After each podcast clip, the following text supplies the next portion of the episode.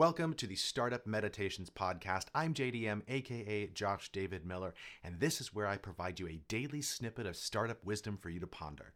This is number nine the IKEA effect. At its core, the IKEA effect says that we tend to value things more when we create them as opposed to when we just acquire them. And this is also true for ideas.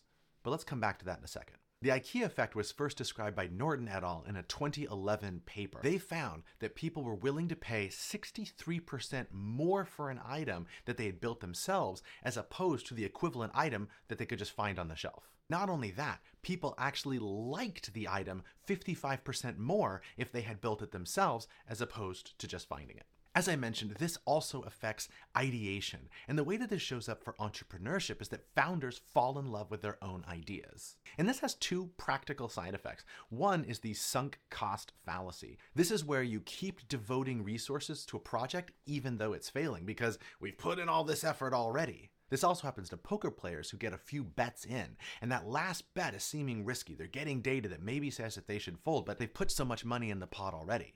The problem is that despite whatever amount they've already put in the pot, it doesn't change their odds of success. In other words, you're only ever betting what you're going to put in next, not what you've already put in. The second practical effect is the not invented here syndrome. This is where we tend to regard as inferior the ideas that come from outside the building as opposed to the ones that we create ourselves. None of this is true or even remotely helpful, but it doesn't stop us from internalizing it. The solution is simple. The first step is to just acknowledge the bias. The second step is to talk to customers, develop a rapid prototype, put it in front of those customers, and get validated learning that we're on the right track. At the end of the day, this is just the startup loop learn, build, measure learn, build, measure.